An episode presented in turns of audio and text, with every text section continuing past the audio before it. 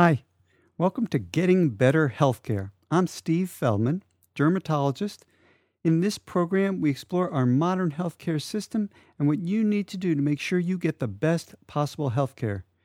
Today, we're going to talk to you about healthcare, especially regarding people who have chronic illnesses. Our guest today is on the faculty of the University of Michigan. He's a professor of pharmacy there. He's an expert in research concerning patients with chronic illnesses and has done considerable work on how well patients use their medication. Today, we're speaking with Dr. Rajesh Balkrishnan. So, Raj, thanks for joining us today. Um, tell us a little bit about the kind of work you do. Uh, basically, uh, I am a pharmaceutical health services researcher, and uh, my research uh, revolves around uh, trying to understand uh, the ramifications of medication use behaviors um, in large populations over extended periods of time. Um, so basically, uh, what I have in place is a research program which is uh, focused on post-marketing um, drug surveillance and uh, building uh, database capabilities to try to uh, to understand um, uh, medication use behaviors over extended periods of time. Do I understand correctly that a lot of your work has been in the area of uh, asthma and diabetes? Uh, uh, yes, uh, because a lot of my work revolves around uh, uh, trying to understand the ramifications of adherence to uh, chronic medication regimens. Uh, work has focused on conditions uh, which require some type of controller pharmacotherapy. So, obviously, uh, conditions such as diabetes, um, asthma, uh, also conditions, skin conditions such as psoriasis and atopic dermatitis, um, as well as some work um, with depression and cardiovascular diseases these are some some pretty major diseases that that patients have. What what are some of the biggest challenges um, regarding the long term control of these uh, these conditions? Sure. Yeah. One there there are a lot of challenges. Um, one is obviously um, you know there is a there seems to be a real disconnect between um, physician prescribing of medications and patient use of medications as um, as indicated by the physician, and I'm sort of trying to do some studies to explore this. Um, uh, unfortunately, at this point in time, we do, don't have uh, uh, capabilities uh, in nationally representative samples to try to completely uh, understand this uh, this disconnect. But um, there are several issues, and, and one of the biggest issues, obviously, is poor adherence to chronic medication regimens. This sort of varies by disease. It also varies depending on the complexity of the medication regimen. Um, also, it's influenced by other socio-demographic uh, factors. Um, uh, these include things like the, the aging of the population, uh, presence of multiple uh, comorbid conditions, um, also, um, issues with access to medications and access to the most appropriate type of medications. Um, so there's a lot of issues uh, complicating this this process.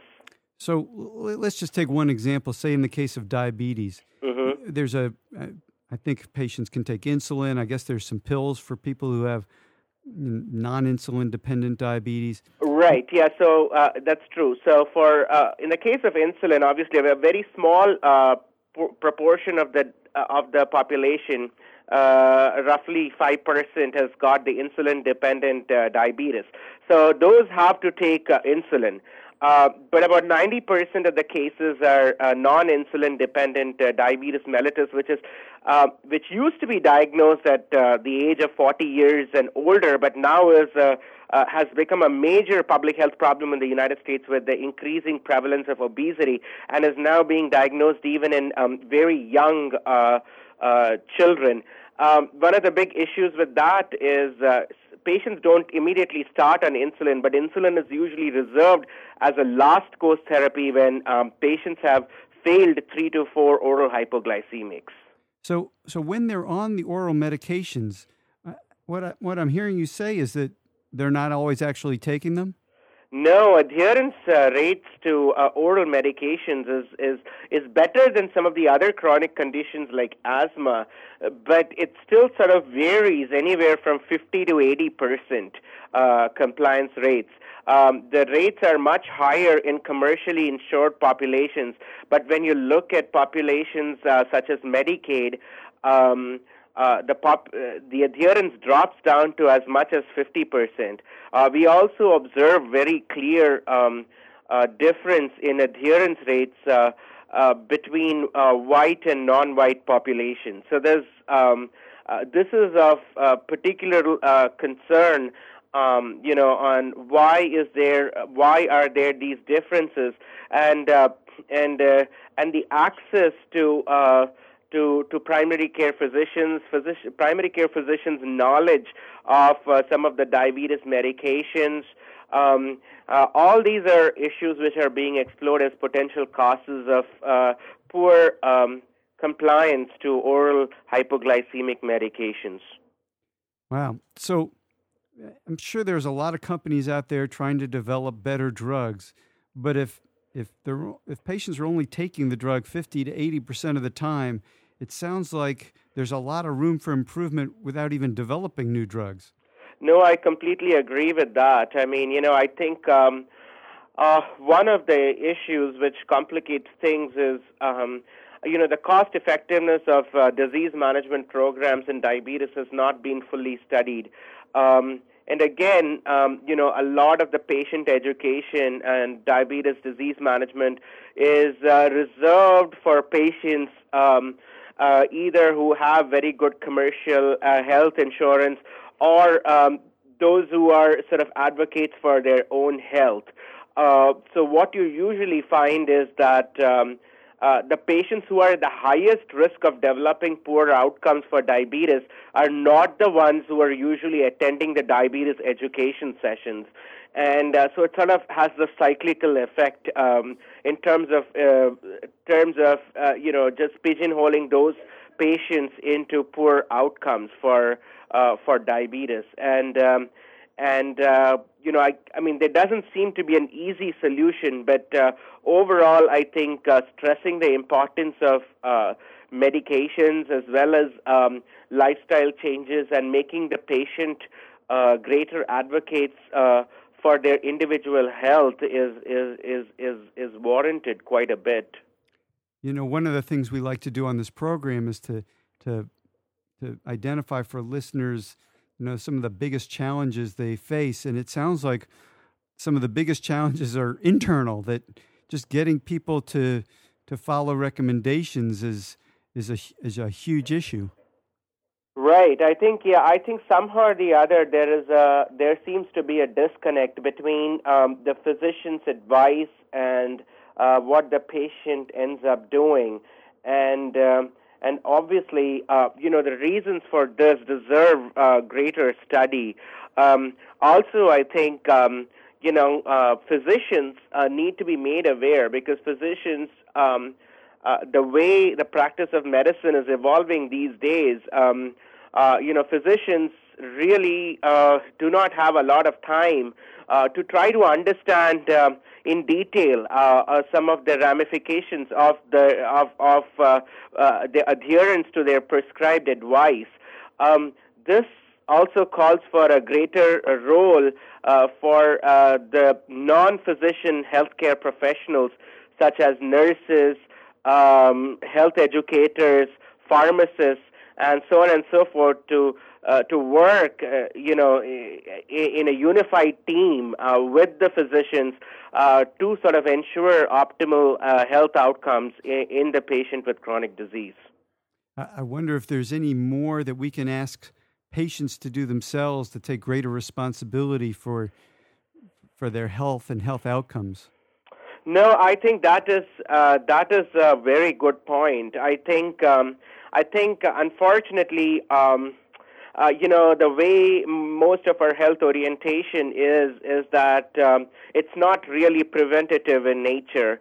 Uh, you know, there are so many things we can do as individuals to sort of stay healthy, uh, but we sort of usually wait uh, for uh, some of the um, the acute effects of disease to take their toll uh, before one act, um, actively starts uh, you know, changing their uh, lifestyle regimen. I think even very small things like um, alterations in uh, in diet and uh, portion controls and and uh, at least promoting some type of exercise uh, will have a huge um, uh, huge uh, difference in terms of uh, reducing the prevalence and incidence of, of chronic diseases in the United States. Well, that's that sounds like important advice, and, and maybe towards the end of the show, I'm going to come back to that and ask for your specific thoughts on things that people can do. Um, we talked some about diabetes. How about how about asthma? Are the issues the same there? Uh, the issues are somewhat similar, but they're also different. Firstly, the demographic is slightly different. You find a lot of children uh, who are being diagnosed with asthma. So um, uh, the other issue which makes uh, asthma treatment a little complicated is that the first line of therapy is not um, is sort of an easy uh, to administer type of therapy. So in case of type 2 diabetes, uh, it's usually an oral hypoglycemic. It's a pill which has to be taken, usually metformin, which has to be taken once or twice a day. Um, whereas in, in the case of asthma, the first uh, line of treatment recommended by the National Heart, Lung, and Blood Institute, um, as uh, as well as all the uh, respiratory societies, is the combination uh, of the inhaled corticosteroid and the long-acting beta agonist, and that is usually an inhaler. So um, that is uh, again, you know, uh, there are some issues with uh, with uh, uh, being adherent to the inhaler. Um, and especially with inhaled corticosteroids, sometimes uh, patients have to use devices such as spacers to ensure that a proper uh, uh dosage of the medication has been delivered uh, to the lungs. So that really complicates adherence to treatment regimens, and um, and that's why oftentimes you find adherence to asthma medication regimens are amongst the lowest of any chronic disease. How do researchers like you tell how well people are using their inhalers? Well, we have a lot of ways to do this. Obviously, adherence uh, measurement is um, is a very very complicated phenomenon. I mean, the, the you know adherence is one of those, um, especially medication adherence is one of those uh, healthcare behaviors which uh, really no gold standard has been developed uh, for uh, for the measurement of medication adherence. Um, now, obviously, uh, there has been a lot of technological development, and, and people have developed electronic monitors uh, which actually uh, record, uh, like the timestamp, the the date and time when the patient uses their medication. However, uh, these are okay to use in clinical studies, but are really not uh, very cost effective in um, in large population based studies. Um, the other issue also is. Um, what what uh, the other way we try to measure uh, patient adherence is by uh, use of um, uh, large prescription claims databases. Uh, we develop algorithms to uh, try to measure medication use behaviors over extended periods of time. Um, and, and this way we try to measure adherence without the patient's knowledge that he or she is being observed. Um, some of the patient self-reported measures of uh, medication use, such as um, bringing back empty bottles and patient logs, are not very reliable because uh, oftentimes uh, there there uh, is uh, uh, there is some type of um, discrepancy between the actual medication use behavior and what is reported in those self-reported patient measures. Basically, you know, being physicians seeing patients in the clinic, basically what you're telling me is that right before the patient comes in, they're dumping their medicine in the toilet. Uh, yes, I mean, yeah, I mean, I think, I think that's not, yeah, I mean, that's not a very reliable way of estimating whether or not the patient has taken uh, the medication. Just the physician asking the patient, but, um, but I think uh, what would be useful uh, for the physician is if uh, I, I would imagine if a physician, uh, especially if it's a patient with a chronic disease, if the phys- uh, physician can get uh, some type of reports periodically of how adherent their patient is, uh, I think that could um, help uh, the physician counsel the patient. However, with all the issues with patient confidentiality uh, we have these days, um, you know, I think um, it's a long way before uh, this type of information becomes available to uh, the physician uh, as a guide to their effective treatment of patients. I wonder if some insurers have, have begun to take your message to heart because occasionally I will get reports in the mail totally out of out of the blue a report will come from the insurer mm-hmm. showing me the pharmacy refill records for a particular patient right they really have started that especially uh, you know i think a greater number of insurers are sort of discovering that that is one of the key uh, components to identifying poor uh, long-term patient outcomes is uh, to to to find um, poor refill patterns and and uh, they have these uh, uh, they have these tracking mechanisms in place now to try to identify those patients who um, who perhaps need a little bit more prodding from their physicians to um, uh, to take their uh, to not deviate from their uh, from the prescribed medication regimens.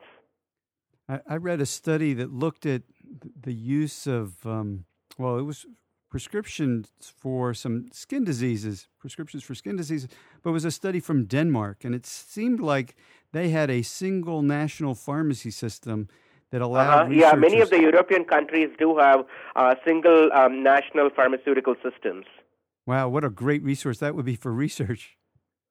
Yeah, I mean, you know that it, it would be it would be very great, and um, this is one of the reasons why uh, many of the European countries actually have. Um, uh, you know, they have they require that uh, pharmaceutical manufacturers actually demonstrate uh, cost effectiveness of, of, of medications before they are even approved for marketing uh, because it's usually the government uh, which, which has, provides national health care insurance, including comprehensive prescription drug coverage, and um, actually covers all the cost of medications.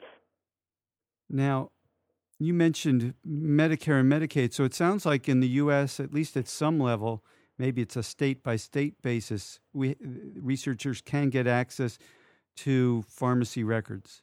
Yes, uh, in fact, in fact, there are uh, there are some efforts underway in my research group right now to create uh, comprehensive national databases uh, which cover uh, you know these these unique populations. Uh, however, you know, um, a large portion of patients in the United States are actually covered by uh, commercial insurance, and um, and also a, a, growing number of patients, a growing number of patients in the United States actually do not have access to health insurance at all. Wow.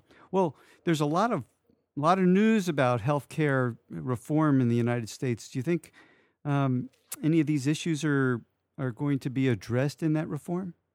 I, I certainly hope so, Steve. Um, you know, there is, uh, you know, this is this is definitely something we sort of need to do. Um, as uh, as one of the, the the most developed countries and one of the most powerful countries in the world, uh, we just cannot afford to have um, a, a, fifth of our population without um, any type of uh, health insurance. Um, and also, I think uh, we need to we need to put in measures to make health insurance um, somewhat competitive because um, adding an element of competition uh, will uh, improve the quality of care and foster um, sort of uh, some price competition, uh, which will eventually uh, ensure that uh, patients receive the most cost effective um, and the most efficacious um, healthcare services to them. I think I think this issue of cost is one of the most fascinating issues. How, how do you see the competition working? Steve, you need to repeat your question. You're breaking off. Sorry. I'm, I'm sorry. Um, how, how do you see this competition um, working? Uh, hello, Steve. Can you hear me? Yes, yes, Raj. Okay. I hear you fine. Um, so basically, yeah, I, I mean, you know, I think, I think, um, I don't know. I mean, you know, obviously, I am one of those people who believes that, um, you know, at least for the portion of patients um, who are uninsured, um, the the government uh, starts, uh, you know, needs to get involved and start offering some type of low cost uh, health insurance option uh, to patients. Um, uh, you know, and uh, and obviously, um, you know, I think. Uh, uh, you know, we are in a very unique situation because on one hand, um, you know, uh, given that we are a free market economy and a capitalist country, we cannot. Um, I think there's a lot of opposition to to nationalized healthcare, uh, but at the same time, we are faced with this problem of a growing number of uninsured individuals. Uh, who are actually putting a lot of burden on the healthcare system. So um, I think um, what the president uh, is proposing um, um, is um, makes sense uh, to have some type of an alternative mechanism um, so that uh, some of these individuals are actually uh, covered for their healthcare insurance rather than being a burden on um, on the emergency department uh, system in the United States. Well, well, increasing people's coverage—that sounds like a great idea. How, how do you see do you see that as as providing a competition that will help in, reduce insurance costs, reduce costs of medical care in some way? I think what it will do is it will provide sort of comparative effectiveness estimates. You know what it would what it would show is that there are other systems which can um, which can um, you know and and this is to, uh, obviously yet to be determined. Maybe the way managed care is operating is um, is the best way things are, and maybe the uh, the the government uh, if it if it comes up with an alternate type of insurance for the uninsured, maybe they won't be as as effective. But what is really needed are more sort of comparative effectiveness studies, and therefore the push by uh, by our president uh, to do more of these studies to demonstrate what works in what population and and um, and actually facilitate some of these comparisons across a diversity of populations uh, to actually try to understand what what is the most cost effective way of delivering medicine. Well, that's great.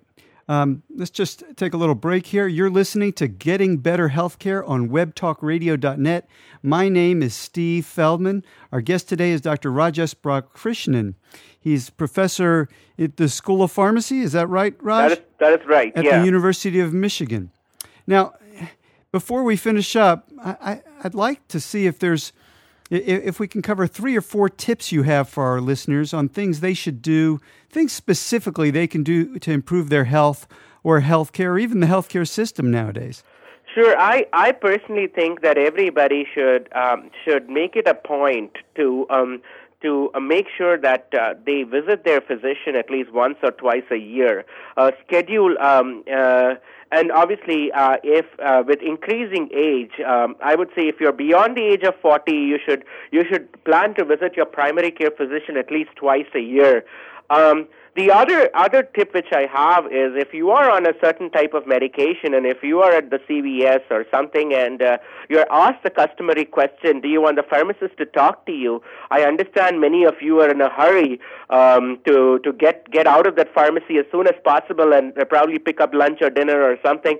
Um, or head to work, but sometimes I, I would urge you to take advantage of the opportunity and actually talk to your pharmacist about the medications uh, you are taking, uh, any type of interactions they could have with uh, any particular food uh, or other medications you are taking. Um, uh, you know, uh, take advantage of those type of opportunities. The other um, the other uh, thing I would like uh, for everybody to do is um, try to be active in some shape or form. Um, you know, you don't have to necessarily go to the gym every day, but um, wherever possible, if uh, if if you can get to a place by a short walk or taking the stairs, uh, please do that. Um, and then finally, uh, you know, uh, I think uh, one needs to eat right. While there are a lot of temptations around us, um, you know, and a lot of easier fast food alternatives which are available, um, you know, consider uh, low calorie um, options, consider um, uh, smaller portions of meals, uh, consider um, uh, items which are uh, not uh, fried but rather baked or or, boil, or broiled. Um, uh, so things like that, I think, will go a long way in um, in generally um, keeping you uh, healthy and, and free from disease. Well, well, those certainly sound like good suggestions. How about for those patients who are on a medication? You have any special tricks you suggest for making it easier to remember to take the medication? Yeah, I think I think uh, I think uh, you know there are several things you can do. I mean, nowadays there are also these if uh, if you forget to take your medications, uh, there are these little pill boxes which are available in your pharmacies where you can you can essentially divide up all your medications and put them into uh, little squares uh, and uh, where you would sort of remember to take the medications um, every time. I would also urge uh, those patients who have access to the World Wide Web or to Palm Pilot or cell phone devices to set up reminder medica- reminder systems in those to uh, to remember uh, to take their medications as prescribed. Um, and then finally, I mean, you know, you you don't even have to rely on technology if you can. Um, if you can keep your medications at a place right next to your wallet or where you keep your keys, um, you know, to take uh, to, as sort of to remind you to take your medications, I think uh, I think that's that's the way you need to do it. And finally, I would not discontinue any medication regimen without uh, proper medical advice. I mean, sometimes after you take medications, within a few days you start feeling better, and um, and you think that you're you are you are all right. But um, in reality, uh, it may just be a temporary. Um, all right situation. And by stopping the use of those medications, uh, those symptoms will come right back. So please do not discontinue uh, medication regimens without um, the appropriate advice from physicians. Well, that, that sounds like good advice. You know, if in the research people aren't using their medicines well, but in their diaries they say they do, and if similarly they're emptying the bottle out at home, maybe into some other container so that when they go to the doctor, they can show the doctor an empty container.